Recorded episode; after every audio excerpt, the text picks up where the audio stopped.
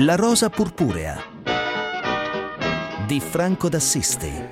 E siamo di nuovo insieme come ogni sabato a raccontarvi tutto il cinema che c'è qui alla Rosa Purpurea. Un saluto da Franco d'Assisti, è una puntata particolare questa, anche se vogliamo un po' emotivamente, perché dopo un anno circa, no, un anno no, ma insomma, dopo almeno sette mesi di, di sale cinematografiche chiuse, noi ci eravamo lasciati la settimana scorsa raccontando che il 26 eh, tutto sarebbe ricominciato, seppure lentamente, seppure con pochi cinema che, che, che ricorrevano alla, all'apertura della sala perché il prodotto da mostrare magari era poco, però c'era tanta anche attenzione a cosa, come avrebbe reagito la gente. Ebbene, eh, lo sapete, l'avete visto nei telegiornali, sui giornali, eh, la gente ha reagito, il popolo del cinema, fatemi dire, ha reagito come ci si aspettava, a partire dall'exploit clamoroso del Cinema Beltrade di Milano che alle 6 del mattino aveva più di 100 persone in coda per entrare alla prima proiezione dopo la riapertura, per, per non parlare di Nanni Moretti che apre i cancelli del Sacher a Roma, insomma è, è un mondo del cinema che nella sua parte più, più, bella, più vera, più appassionata si è stretto attorno alla sala cinematografica come luogo consacrato per chiamare cinema quello che, quello che sono i film. Eh, questo non vuol dire che noi non, non, abbiamo cambiato in parte le nostre abitudini, che abbiamo scoperto un mondo, quello in streaming, che può essere molto utile per approfondire, per eh, vedere di più, perché non si può andare al cinema magari tutte le sere, ma insomma abbiamo detto anche che però i film ci piace vederli lì eh, nella sala buia, nella grande sala buia insieme agli altri, con tutti i distanziamenti, le mascherine, le sicurezze, ma l'abbiamo sempre detto, il cinema è il luogo forse più sicuro in tutta questa pandemia che, che c'è a disposizione. Restava un po' il problema eh, del, de, del, prodotto, de, cioè dei film, dei film di richiamo. Eh, e in questo sono arrivati veramente come in una specie di, di, di, sceneggiatura perfetta, sono arrivati in ausilio gli Oscar che si sono celebrati la notte successiva, la notte delle riaperture, praticamente a Hollywood e, questo ha significato che arrivano nelle sale cinematografiche e uno di questi film solo in sala cinematografica, due dei film maggiormente premiati agli Oscar eh, 2021, cioè Nomadland, il film che ha vinto il premio come miglior film, che arriva anche su Disney Plus, probabilmente vederlo sul più grande schermo possibile, come ha detto Frances McDormand, l'attrice protagonista, anch'essa premiata con, con l'Oscar, eh, è, è Duopo, e poi Minari, altro film molto interessante, coreano sull'onda lunga, coreano-americano, diciamo, sull'onda lunga eh, di Bong Joon-ho dell'anno scorso, di Parasite, anche se un film molto molto diverso, Minari arriva solamente in sala e questo è qualcosa che ci fa estremamente piacere. Poi Torna in sala un capolavoro assoluto vent'anni dopo come In the Mood for Love di Wong Kar Wai, restaurato in 4K e, e, torna in sala e ne parleremo fra poco qui alla Rosa Purpurea. E sono stati annunciati in settimana nuove uscite come se si fosse stappato qualcosa. Woody Allen dal 6 maggio col suo Rifkin Festival in, in sala. Insomma eh, noi continueremo a raccontarvi tutto il cinema che c'è ovunque esso sia, però insomma il, abbiamo rimesso, eh, come si, si, suol dire, la chiesa al centro del villaggio e questo era il primo passo eh, assolutamente importante da fare. Però per cominciare noi cominciamo con un film su Netflix, tanto per, per smentirci subito, ma perché sono settimane ovviamente ancora ibride, è un film per per ragazzi e per tutta la famiglia. È un'animazione molto interessante che però ci racconta molto del nostro presente perché eh, ricordate Christine la macchina infernale, no? quel film horror in cui le macchine si, anzi un'automobile proprio si rivoltava contro, contro il suo proprietario e così eh, tante macchine infernali, tante rivolte della tecnologia sono state raccontate dal cinema. È quello che accade nel film eh, I Mitchell contro le macchine, questo è il titolo del film d'animazione su Netflix che ci facciamo raccontare da Chiara Pizzimenti. Allora cominciamo. Gli ultimi umani devono essere da queste parti. Aspettate. Arrivano.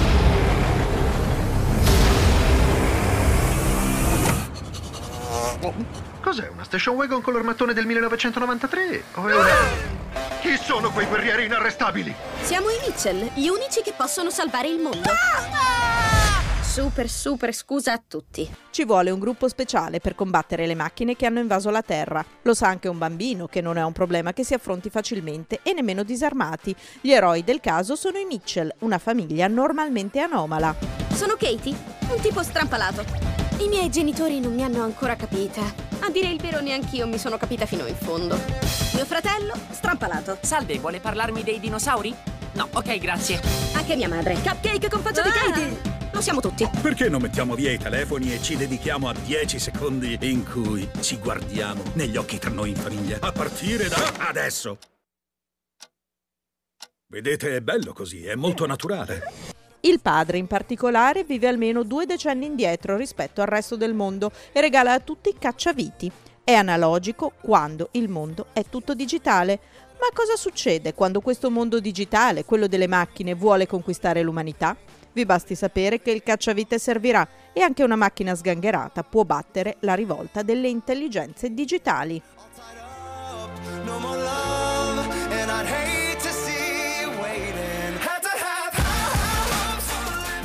L'inizio è tradizionale. I Mitchell accompagnano la figlia al college, lei vorrebbe andarci da sola in aereo, ma il padre insiste per riportare l'armonia in una famiglia disfunzionale come tante con un viaggio. Si troveranno nel mezzo di un'apocalisse robotica. È un film leggero e insieme profondo i Mitchell contro le macchine. Si parla di affetti familiari, ma con personaggi che sono caricature fatte bene, con tanto ritmo e tanto colore. La ribellione delle macchine è spunto già visto, ma il film parla di tutt'altro, di un quintetto strano, cane strabico compreso, che trova il suo posto nel mondo. È un elogio di questa stranezza che cita gli anni 80 dei Goonies e i furbi e dove i robot, quando non funzionano, sono davvero interessanti e il tutto fatto con più tecniche di animazioni, immagini e foto reali sotto la regia di Mike Rianda. Chiara Pizzimenti ci ha raccontato i Mitchell contro le macchine su Netflix in abbonamento, adesso linea a strada in diretta e fra poco il premio Oscar, un po' anche il nostro parere su come sono andati gli Oscar 2021, arriva nelle sale italiane Nomadland, ne parliamo con Boris Sollazzo. La rosa purpurea. Mio marito lavorava nella miniera della USG a Empire. Io ho fatto la supplente. È un momento difficile adesso. Potrebbe fare domanda per la pensione anticipata. Mi serve un lavoro. Amo il lavoro.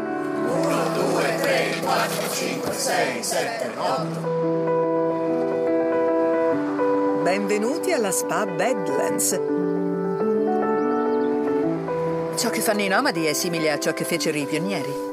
La clip di Nomadland per aprire la seconda parte della Rosa Purpurea, regia di Chloe Zhao, eh, terza opera di questa regista sino-americana, eh, con Francis McDormand, eh, David Strathern, Linda May, eh, Charles Wonky e tanti personaggi, eh, come si diceva una volta, presi dalla strada, comunque presi dalla vita, dalla vita vera. Pre- pre- film che è stato premiato a tutti i livelli, a partire dal Festival di Venezia dove ha vinto il, il, Leone d'Oro, poi tre premi Oscar tra cui miglior film, miglior attrice, miglior regia. Eh, poi ancora i BAFTA, i Golden Globe, insomma è il film dell'anno per quanto riguarda gli awards, senza ombra di dubbio questo Nomadland che racconta una storia che, che è cara al ancor giovane ma già consolidato nelle tematiche cinema di Chloe Zhao, eh, che ricorderete per The Rider per esempio che uscì un paio di stagioni fa, c'è un cinema della prateria, un cinema dell'America marginale, ma un, di un'America però irredenta che comunque vuole ancora trovare il suo senso anche nella poesia dei suoi paesaggi e dei suoi spazi enormi. Eh, qui siamo nel, nel Nevada a Empire dove una fabbrica eh, ha chiuso alla fine degli anni Ottanta in questa crisi con i dipendenti lasciati letteralmente per strada c'era di mezzo anche il marito della protagonista eh, Fern appunto interpretata da, eh, da Francis McDormand eh, Fern che a un certo punto cerca di capire un po' anche di riempire quel vuoto cam- cercando di capire anche il significato eh, di, di, questa, di, questa, vita di queste persone di queste eh, esistenze che vagano un po' nomadi appunto in questa terra eh, che cioè, sembrano non poter dare altro che piccoli lavori saltuari, che piccole occasioni di riscatto, ma non forse una, una vita di prospettiva che peraltro però non intacca mai la dignità di queste, di queste persone. Ne parte un racconto appunto di scoperta de, de, del cuore delle persone, un racconto anche che è un po' un road movie, eh, con questa donna che piano piano quasi entra anche dentro il eh, il corpus del, de, del Nomadland, di questo paese dei nomadi popolato da personaggi davvero straordinari, basato tra l'altro su un racconto, un racconto d'inchiesta eh, omonimo, Nomadland di Jessica Burder. Eh, questo è il ritratto che Chloe Zhao ehm, firma e che appunto ha stregato tutti. Adesso cercheremo di capire perché, con quali armi, quali sono le cose eh, da cogliere in Nomadland con Boris Sollazzo. Vi dico prima che il film è in distribuzione su Disney Plus, ma è soprattutto in sala, è in sala ed è, come dicevo prima, uno dei film con i quali si cercherà di scuotere il pubblico, di riportarlo al cinema un po' secondo le vecchie abitudini, nonostante distanziamenti, percentuali e tutto quello che, che volete, ma questa cosa ci riempie di gioia. E allora, Boris Sollazzo, ciao e ben ritrovato quella rosa purpurea. Ciao Franco, ciao a tutti gli ascoltatori, e che bello poter parlare di film in sala. Ah, guarda, eh, come dicevamo in apertura, era il momento che aspettavamo da tanto tempo. Adesso però dobbiamo essere un po' noi appassionati di cinema, come dire, a cullarcelo, a marcarlo stretto, a non farci sfuggire l'occasione perché hai visto come si è stappato subito no? il, il, bottiglione. Appena è arrivata questa cosa, nonostante eh, i contingentamenti dei posti, eccetera, sono arrivate subito notizie, arriva Woody Allen, insomma ci sono una serie di film che, che stanno mostrando di avere atteso ma di voler aspettare questo passaggio, il che non vuol dire che tutti gli altri non ci saranno, figuriamoci, è anche un'industria, ovviamente il cinema ha bisogno di questo, però insomma io ho sempre sostenuto, e lo, lo abbiamo sempre detto da queste frequenze, che i film si consacrano in sala, i film diventano qual- un oggetto che entra nella memoria collettiva, nel, nell'immaginario collettivo, se passano dalla sala, altrimenti fanno veramente molta molta fatica. Però questo Nomadland ha davvero tutto per, per piacere. Qualcuno ha detto un film eh, fammi dire, un po' furbetto per certe cose, nel senso che eh, a Chloe Zhao ha un po' forse abbandonato eh, una ruvidità della, della, regia che aveva nei suoi primi film appunto anche in The Rider, però sai, quando poi ti misuri col mondo hollywoodiano, ti misuri con un interprete come Francis McDormand, giunta, giunta al suo terzo Oscar e a un passo dall'eguagliare il poker di Catherine Hepburn, insomma, devi anche un po' forse cambiare il linguaggio, ma a me sembra che il cambiamento funzioni. Funziona, secondo me hai ragione tu e ha ragione chi lo definisce furbetto, ehm, probabilmente senza volerlo, nel senso che un giorno faranno un film su come è stato fatto Nomadland e diventerà un grande film, eh, perché è un articolo del 2014, poi è diventato un libro bestseller interessantissimo, a un certo punto eh, Chloe Zhao che è già un'astronascente perché ha appena saputo che eh, dirigerà The Eternals della Marvel, ehm, viene a contatto con questa storia e pensa col marito montatore di fare una cosa, eh, di girare questo film, ma prima di farlo di prendere un furgoncino che chiamano Akira e eh, di andare a vivere in mezzo ai protagonisti del, del, film. E quello che potete capire è che quindi il punto di partenza di questo film è molto più simile a un film di Minervini o un film di Gianfranco Rosi che a un'opera di narrazione e credo che la furbizia che molti ravvedono non sia una furbizia consapevole, ma sia una furbizia derivata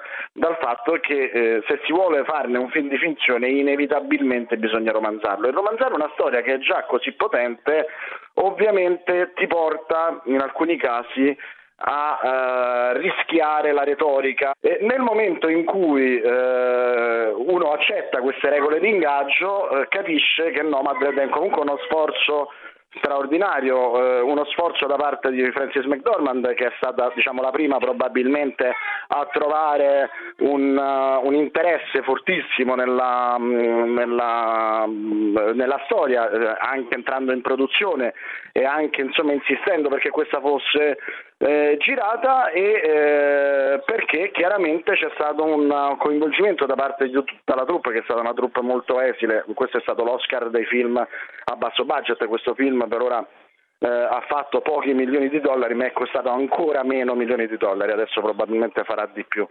Eh, è un'opera mh, mm, che come al solito rischia di premiare un'attrice non nella sua migliore interpretazione, la McDormand è talmente brava che un uh, personaggio così granitico, così chiaro, così fa- facile da interpretare è fin troppo poco per lei.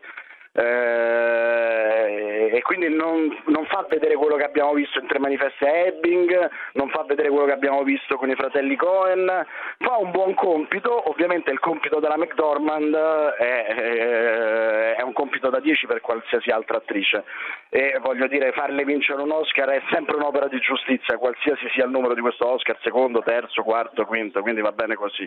La Zao secondo me si appoggia forse un po' troppo sull'aspetto documentaristico, eh, da una parte è necessario perché la storia è vera, dall'altra forse bisognerebbe avere un po' più di coraggio o eliminare quella forbice di furbizia, cioè eliminare eh, l'usare il romanzamento della storia per avvicinarsi di più al pubblico e allo stesso tempo il documentario però per mantenere un minimo di rigore, però alla fine Nomadland è, è un- sicuramente un film importante per raccontarci anche un senso di crisi eh, profonda di un sistema.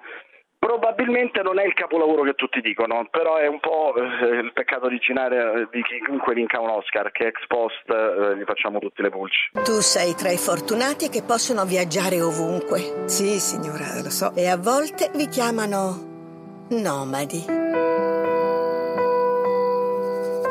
Mia madre dice che lei è una senza tetto, è vero? No, non sono una senza tetto, sono senza casa. Non è la stessa cosa, giusto? No. E questo era Nomadland, il film che ha vinto il, eh, l'Oscar come miglior film, come miglior regia, come miglior interprete eh, femminile. Oscar che hanno visto mh, trionfare, lo sapete, sul versante maschile uno straordinario Anthony Hopkins eh, per The Father che vedremo prossimamente in Italia, mentre nel film straniero è toccato a un altro giro, altro film straordinario e eh, Promising Young Woman invece è stato annunciato eh, per il 13 maggio, altro film che ha popolato la notte degli Oscar con diverse eh, nomination. Noi adesso giochiamo insieme e mh, dobbiamo giocare insieme in una maniera particolare questa settimana con il nostro DVD Game, perché non giocheremo con un singolo film, ma giocheremo con un'intera collana di film che stanno per uscire, anzi sono già usciti in parte, in una nuova versione straordinaria eh, Blu-ray. Cosa consiste il gioco? Consiste nel fatto che adesso io vi faccio sentire due tracce di due film, anche abbastanza lunghe. Sono due grandi film della storia del cinema e soprattutto della storia della fantascienza di culto, che è il genere con il quale vogliamo giocare oggi, e voi dovete indovinare eh, di che film si tratta. Ciascun nostro ascoltatore che indovinerà per primo eh, il film vincerà quel film. Questa è un po' la, la regola. Quindi cominciamo ad ascoltare questa prima clip tratta dal primo dei nostri film di fantascienza storica con i quali vogliamo giocare. È un gioco. Ora leggerò delle parole. E.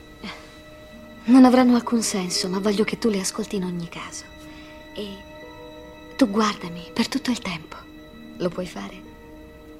Sì, Monica. Cirro. Socrate. Particella. Decibel. Se l'avete indovinato, se avete individuato di che film si tratta, scriveteci. Se l'avete indovinato, se avete individuato di che film si tratta, scriveteci il titolo di questo film alla rosa purpurea chiocciola radio24.it col vostro nome, cognome e indirizzo come sempre e c'è una copia di questo eh, Blu-ray in edizione davvero straordinaria che vi aspetta. Se non l'avete fatto, non avete capito di che film si tratta, provate a rifarvi con quest'altra traccia. Non so che cibo fosse, ma certo era delizioso. Manicaretti sintetici di Roby. È anche cuoco? Sì, e produce da sé la materia prima. Ecco, vedete, basta introdurre un campione di cibo qualsiasi in questa apertura. Sotto c'è installato un laboratorio chimico in cui egli lo analizza, dopodiché può riprodurre le stesse molecole in qualsiasi forma e quantità. L'ideale per le mogli. Qui avete visto siamo tornati parecchio indietro del tempo con un altro film di culto della storia della fantascienza. Se l'avete indovinato, titolo e vostro indirizzo alla rosa purpurea chiocciola radio24.it. Più tardi vi facciamo ascoltare altri due film con cui giocare. Adesso linea alla regia. Fra poco torniamo insieme e cominciamo, proseguiamo anzi con eh, i film da Oscar che arrivano in sala con Minari, che di Oscar ne ha vinto sicuramente uno importante, che è quello per eh, la migliore interprete eh, non protagonista, ma che è un film che si è affermato in maniera molto forte anche nella notte degli Oscar. Fra poco. Siamo sui Navigli a Milano, è ora di pranzo, il cielo è coperto, i tavolini sono vuoti. Come ristorazione zero. Niente file al Colosseo per entrare ad ammirare quel che resta dell'anfiteatro Flavio. Se vede la via è deserta, Piazza di Spagna, il Panteo, il Colosseo. Sono le 7.50 qui all'aeroporto di Pratica di Mare, stiamo attendendo le dosi del vaccino Moderna che stanno arrivando dal Belgio. Il cuore e l'orgoglio non mancano, ma certo la cortina dei mondiali di sci è molto diversa da quella scolpita nell'immaginario collettivo. Dentro i fatti, con la redazione di Radio 24, i protagonisti, le storie, le emozioni, il retroscena, perché raccontare è la nostra passione.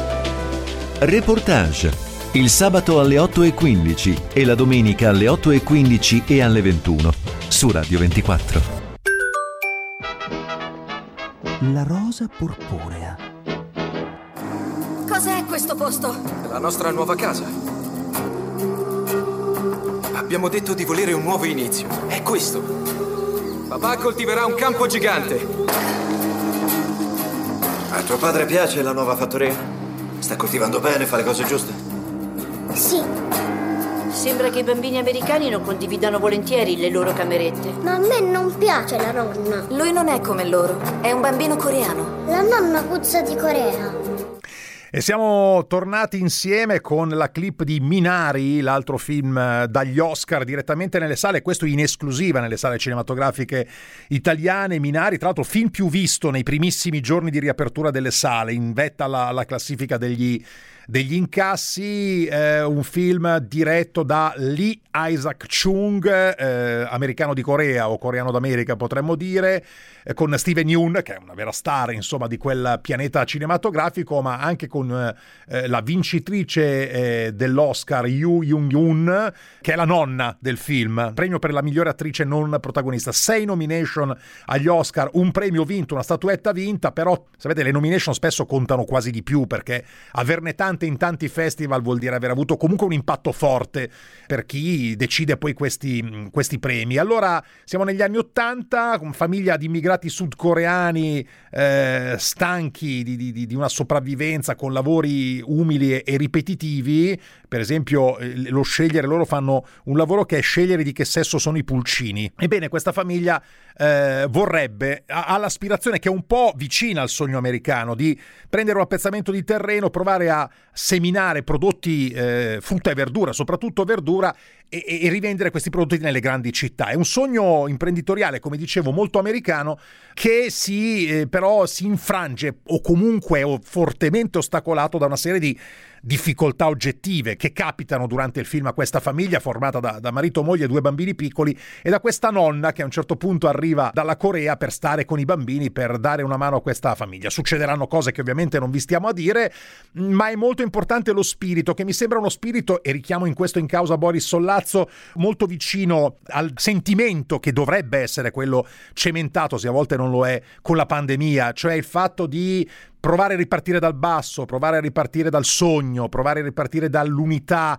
delle persone ed è un po' uno spirito che permea questo, questo Minari. Minari il titolo si riferisce a una sorta di, di verdura eh, che cresce in maniera abbastanza spontanea, tipo il nostro prezzemolo per dire, insomma più o meno un'erba alimentare eh, che, che, fa parte poi anche di una certa simbologia della, della, cultura coreana. Boris è stato in questo, ecco, un, tra l'altro un'altra famiglia che vive su case viaggianti, quindi è stato veramente in questo un Oscar nomade e un Oscar post pandemico. Sì, questo rende molto molto l'idea di quanto siamo in una crisi di identità e di stanzialità anche del pensiero, no? non è un caso che le storie nomadi abbiano vinto, ci, ci medesimiamo in, in, questa perdita di identità molto più facilmente rispetto a prima che invece facevamo dell'identitarismo la follia, però di Minari secondo me parlano due cose, una molto italiana, cioè Minari è, è, è il sogno anche di una sala di nuovo aperta, di Nanni Moretti che lo mette eh, nel suo nuovo Sacher e aspetta le persone che entrano nel suo cinema fuori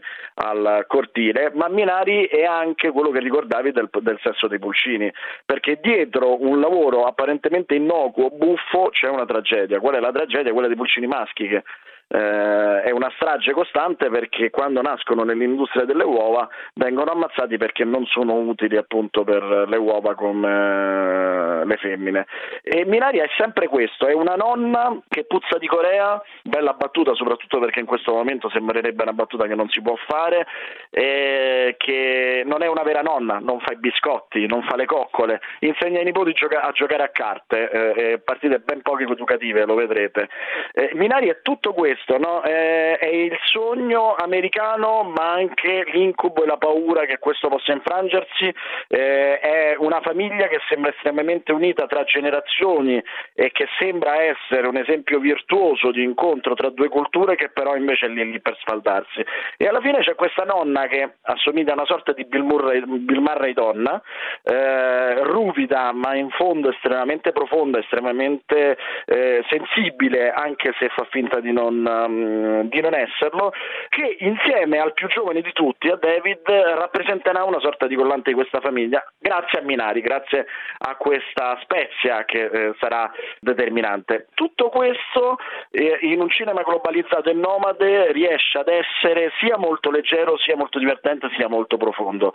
E la forza di Minari è proprio questa, cioè è, proprio, è quella che forse non ha Nomadland. Nomadland è una grande tragedia moderna, è una grande tragedia dell'attualità e in qualche modo rispecchia quello che sta succedendo mostrandoci un, un caso limite.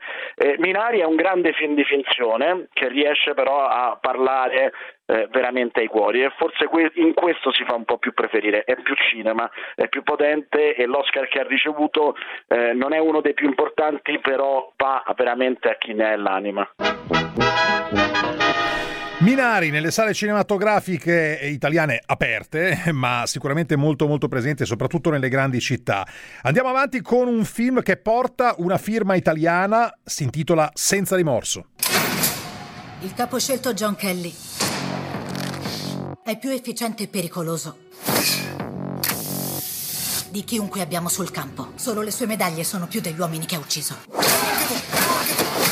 John, se li hai finito, ci serve che torni sul campo. Caposcelto Kelly, sembra che tu e gli Stati Uniti abbiate un nemico comune. Mi hanno preso tutto. La famiglia. Non ho più niente. La firma è molto italiana, è quella di Stefano Solli, ma il film è molto americano perché ha come protagonista tra l'altro Michael B. Jordan, Jamie Bell, insomma nomi importanti dello Star System eh, internazionale. Ehm, bisogna anche metterci dentro il titolo originale perché è Tom Clancy's Without Remorse, perché il film è tratto dal, dal libro di Tom Clancy, quindi c'è la trasposizione di un, di un grande autore di, di, blockbuster librari, di, di, libri che vendono tantissimo, eh, libri appunto sempre dentro gli intrighi governativi internazionali, le cospirazioni, le spie.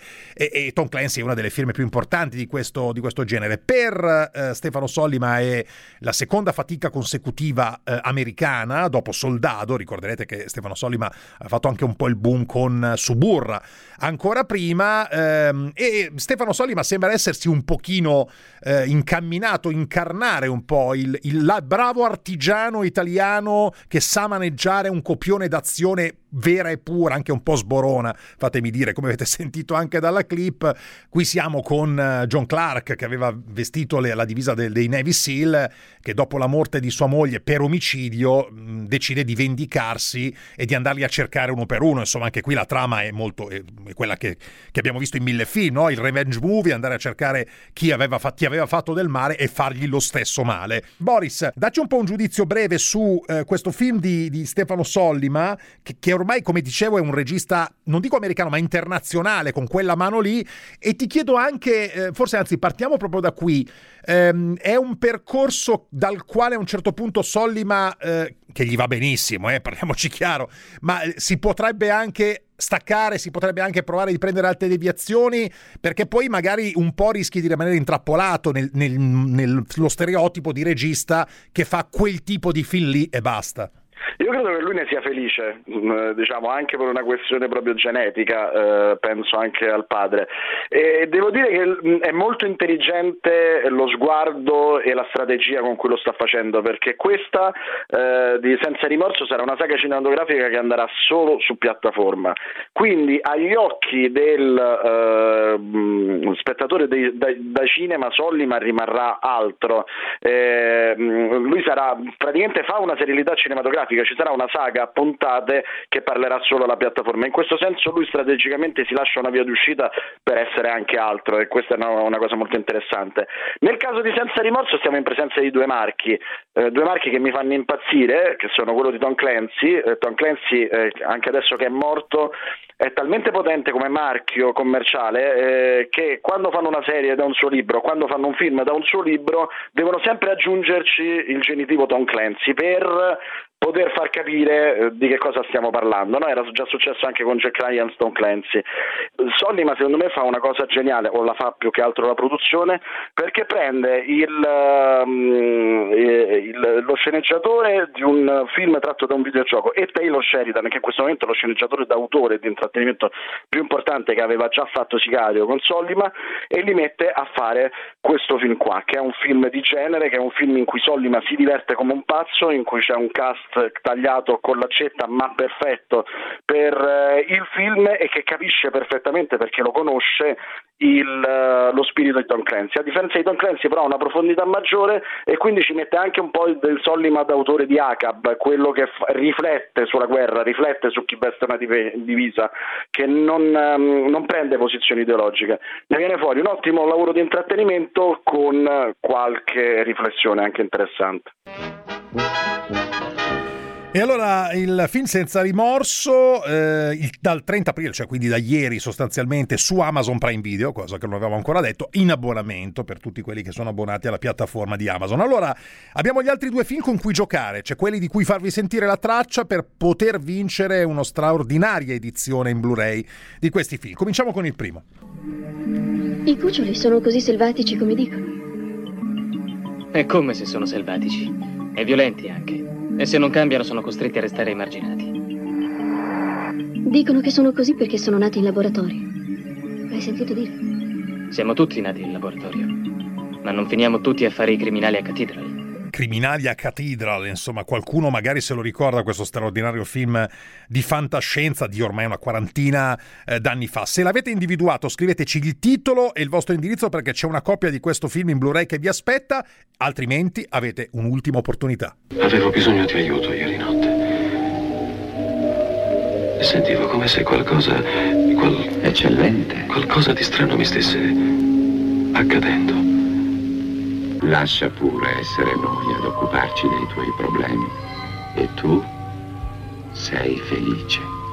Era l'ultima chance con il nostro particolare DVD game di questa settimana con quattro capolavori della fantascienza storica che va veramente dalla fine del, dagli anni 50 agli anni, agli anni 90 e questo era l'ultimo e se l'avete individuato scriveteci il titolo e il vostro indirizzo sempre alla rosa purpurea chiocciola radio24.it fra poco sveliamo tutto, sveliamo i quattro titoli poi vediamo se, eh, se sarete stati bravi durante la settimana. E allora eh, abbiamo un ultimo film di cui parlare con Boris Sollazzo. Per me è assolutamente il film film della settimana è un vero colpo di fulmine, si intitola Thunder Road. D'accordo allora, non me ne frega niente, tanto non voglio più lavorare con voi. Devo parlare? Allora parlo. Mia moglie mi ha lasciato un anno e mezzo fa. Bravi, fatevi una risata. Ho dormito nella mia auto tre settimane, Jerry lo sa. Sei ubriaco? Non sono ubriaco, sono tanto incazzato, ora mi calmo. No, non voglio calmarmi! Oggi mi hanno tolto mia figlia! Per cosa? Per impressionarvi ho rinunciato alla mia famiglia! E allora, eh, Thunder Road, film scritto, diretto, interpretato e montato da Jim Cummings, che sta diventando un po' da outsider a qualcosa di molto di più nel cinema americano. Questa è la sua opera terza da regista, eh, la, questa è l'opera seconda da regista. La terza è passata recentemente al Festival di Berlino, quindi è probabile che la, la vedremo. È un film su quale scommette forte Wanted Cinema, eh, che lo manda sulle piattaforme Io resto in sala sala e Wanted Zone, speriamo di poterlo vedere presto anche sul, sul grande schermo. Storia molto molto intima, quella di un giovane agente di polizia in, in uno stato di crisi eh, veramente, come dire, ormai direi definitivo, con un equilibrio mentale fortemente compromesso, eh, che eh, di fronte alla morte della madre non sa come reagire in qualche modo con un matrimonio che sta andando a pezzi, con una bambina piccola che ama alla follia, ma con la quale riesce a relazionarsi in maniera solo parziale. Jim Arnaud è un po' tutti noi, un po' uno di noi. Il film comincia con un'incredibile orazione funebre, dieci minuti nei quali questo, questo, personaggio e questo attore addirittura ballano al funerale, fanno qualcosa che eh, magne- è magnetico, che ti attira e ti lascia lì a vedere quello che succede. È un film, mi, cap- mi capita, mi capita di rado, eh, mi capita solo con film molto belli, eh, in questo caso mi è capitato dove a ogni scena hai bisogno di sapere cosa succederà subito dopo. È un film che non ti lascia lo spazio di, eh, di andartene dalla, dalla visione. E, e mh, raccontando con le parole eh, di Bruce Springsteen e con il titolo di una canzone di Bruce Springsteen, a, qua, al quale, alla quale quasi il film è ispirato, se andate a leggere il testo di Thunder Road del boss, vi renderete conto che questo film è quella canzone di fatto. Eh, e dicevo tutto questo però sempre con una grande forza comunicativa e anche con un clima di tragicommedia che in certi momenti ha, de- ha della comicità, a volte involontaria, a volte anche eh, volontaria. Eh, Boris Sollazzo, io non so se ho raccontato abbastanza il mio entusiasmo per Thunder Road, eh, perché non è un film di trama, è un film di anima. Però mi chiedo e, e, mi interrogo sul fatto che anche questo film, a mio modo di vedere, parla e dialoga tantissimo, per esempio, con Nomadland. Ma anche con Minari, eh, questa è la cosa incredibile, cioè parla con tutti questi film che ci dicono che l'identità ormai è qualcosa di... Eh, è una parola vuota, se non quella che ti ricostruisci, parla di legacy familiare, cioè parla di eh, Thunder Road è, è, la canzone di Springsteen che più si passano padri e figli. A un certo punto vi chiederete ma è un megalomane questo Cummings che decide di produrlo, di montarlo, di comporre quasi tutte le musiche, di interpretarlo? No, probabilmente questo film potevi farlo solo se ne avevi completamente il controllo proprio perché è una continua perdita di controllo, è acceleratore e freno, è sgommate, è un'emotività che anche nello spettatore è praticamente eh, incontrollabile. Quello che capiamo, ed è forse la cosa più bella, che questo è stato Uh, è, è, un momento in cui gli outsider tornano a parlare, ma gli outsider veri. Uh, vedendo il film mi è, mi è, venuto da ridere perché se la nonna di Minari è una sorta di Bill Murray in gonnella un po' più vecchia, neanche troppo più vecchia, eh, questo sembra il protagonista di un film di Clint Eastwood, ma se Clint Eastwood prima di girare il film fosse andato sotto acidi, perché ha la stessa potenza etica e morale, ma ha la capacità di affrontarla in maniera totalmente surreale quando l'altro invece lo fa con rigore, con ironia, ma anche con, con granitica fiducia in quello che lui pensa. Cummings è un uomo senza certezze e ce le offre tutte queste incertezze e ci fa essere eh, uomini più consapevoli. Non puoi non amarlo, è totalmente folle, è totalmente pazzo come film, ma non puoi non amarlo. E allora, Thunder Road, io resto in sala e Wanted Zone, due piattaforme, andatevele a cercare, ma eh, speriamo che Wanted appunto voglia regalarlo anche alla, alla, grande sala. Grazie Boris per questa lunga carrellata su questa veramente settimana post Oscar piena di, di tanti spunti e ci sentiamo fra sette giorni. Alla prossima settimana e buon cinema, finalmente in sala. Diamo la linea alla viabilità, fra poco un'ultima proposta in sala, perché torna in sala un capolavoro assoluto come In the Mood for Love, ne parliamo fra poco. La rosa purpurea. Sta proprio diluviando. Già. Sei qui da molto? No, no, da poco. Non penso che smetterà. Ti accompagno a casa. Non è il caso. Se qualcuno ci vede, ricominceranno a parlare. Allora vai tu per primo. Se mi vedono con il tuo ombrello, è come se arrivassimo insieme, non ti pare? Hai ragione, non ci avevo pensato. Meglio che vai tu per primo. Io aspetterò ancora qua. E avete sentito la clip di un capolavoro mm, ormai consegnato alla storia del cinema, eh, anche se è un capolavoro recente rispetto a tanti altri. Stiamo parlando di In the Mood for Love, il film eh, del 2000 di eh, Wong Kar Wai che mm, vinse, fu premiato tra l'altro a Cannes per il, l'interpretazione di Tony Lung che insieme a, a Maggie Chung era il eh, protagonista di questa incredibile storia d'amore ambientata nella Hong Kong del, dell'inizio degli anni 60 eh, una storia d'amore, eh, come dire, casto, mai vissuto fino in fondo, mai fisico, ma molto pieno di anima e di, e di messaggi che passavano attraverso gli sguardi dei due, dei due, protagonisti. Un film straordinario per regia, eleganza, movimenti di macchina, interpretazione, costumi, davvero una libidine visiva eh, che è subito diventato qualcosa che si capiva eh, sarebbe andato oltre il semplice film che comunque ha spalancato, ha avuto anche un merito storico perché ha spalancato il cinema, le porte del cinema internazionale al cinema asiatico, il cinema occidentale si è accorto del cinema asiatico anche grazie a questo film, un po' se vogliamo quello che è successo con Parasite l'anno scorso, cioè sono quei film che vanno oltre eh, una nicchia, vanno oltre la qualità ma diventano fenomeno eh, di costume anche internazionale.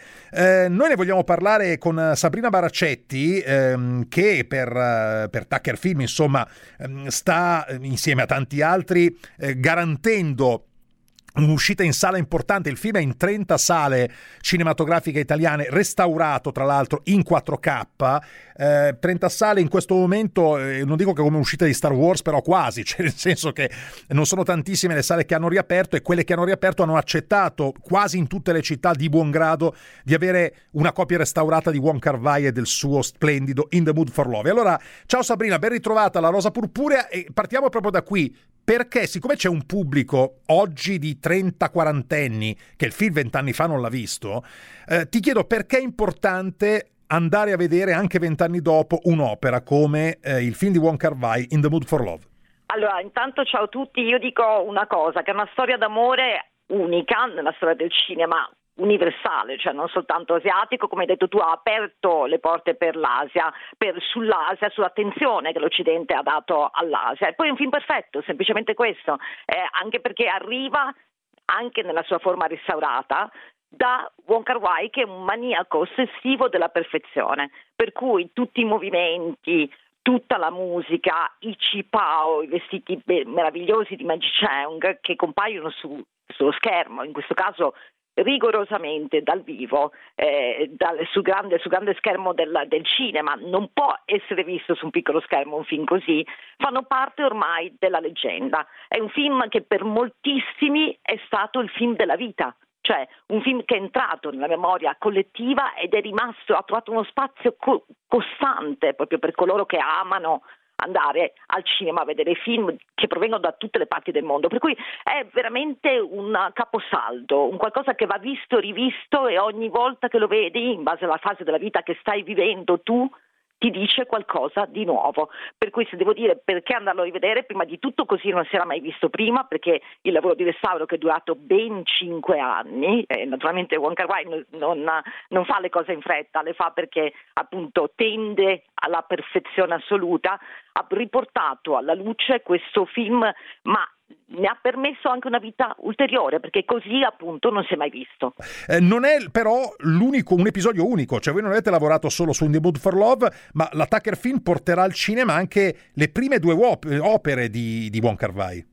Sì, infatti la novità, due film che non si sono mai visti in Italia, che non sono mai stati distribuiti, sono il primissimo proprio, l'esordio cinematografico di Wong Kar-wai che è Tears Go By del 1988 e anche Days of Being Wild del 91. A fianco a questo poi ci sono altri tre film che sono sempre parte di questo grandissimo e importantissimo lavoro di restauro che Wong Kar-wai ha condotto assieme tra l'altro alla, a tutta l'eccellenza italiana perché c'è l'immagine ritrovata di Bologna dietro questo, a questo lavoro eh, perfezionista. Avremo anche Angeli Perduti, Hong Kong Express, che è proprio un colpo di fulmine per la sottoscritta totale, e infine anche Happy Together.